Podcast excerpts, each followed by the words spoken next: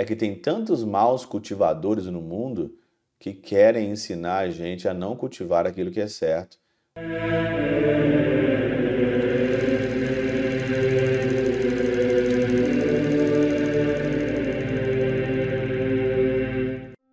Em nome do Pai, do Filho e do Espírito Santo. Amém.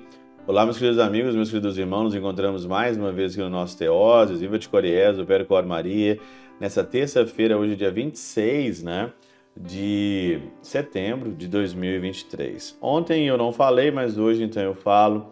Eu queria agradecer você pela sua contribuição que você dá aqui ao nosso Teoses, você que ajuda, você que vê aqui, né, o nosso, o nosso pedido e você, com um coração generoso, você contribui para essa obra continuar, para manter a nossa equipe, para manter as pessoas que trabalham para a gente.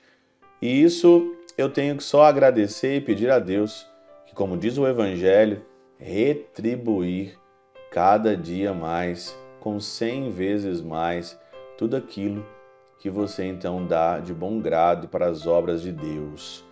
O Senhor não deixa nenhum copo de água sem a sua retribuição. Isso está na palavra, não sou eu que estou dizendo. Por isso eu te agradeço e rezo por você. E nós ainda, você ainda que não tocou o coração ainda para nos ajudar, eu peço que você então aí seja generoso, porque o Senhor é generoso com aquele também que é. Por isso, o meu muito obrigado desde já. O evangelho de hoje é um evangelho pequeno, três versículos também, Lucas 8, 19 e 21, mas que tem a centralidade a mãe de Deus, Maria. Maria então chega e a multidão então diz: Ó, tua mãe e teus irmãos estão do lado de fora e querem te ver. E o Senhor então falou: Quem são a minha quem, quem é a minha mãe e quem são meus irmãos? É os que ouvem a palavra e colocam em prática. Tem alguma dúvida no meu coração, no seu coração, de que Maria é aquela que mais viveu a palavra? que mais colocou a palavra de fato mesmo em evidência, quando o anjo Gabriel chega para ela e diz que ela é a mãe do Salvador, ela diz simplesmente et antila, eis aqui a serva, fiat, faça-se em mim segundo, claro, a tua palavra. E isso já é suficiente para você entender o evangelho que o Senhor ele não desprezou a sua mãe. Pelo contrário, a colocou-a num pedestal. Outro significado bonito de São Beda, ele diz o seguinte aqui, ó, os que ouvem a palavra de Deus e as praticam, portanto recebem o nome de mãe do Senhor. Você que recebe a palavra e você que coloca ela em prática, você recebe o nome de mãe do Senhor. Sabe por quê? Porque é como se por suas palavras e exemplos o concebesse todos os dias em seus corações. A pessoa que reza, reza o rosário, a pessoa que medita a palavra, ela gera no seu interior a palavra de Deus. A palavra de Deus ela tem uma, a capacidade de ser gerada em nós. Mas se você tiver essa noção, que você tem a capacidade de gerar, como uma mãe que gera o seu filho, nós também podemos, gerar em nós a palavra de Deus.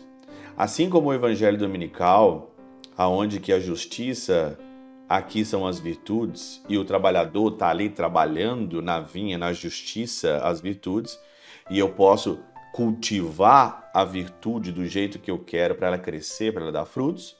Assim também é tudo na nossa vida. Nós recebemos as coisas como se fossem sementes.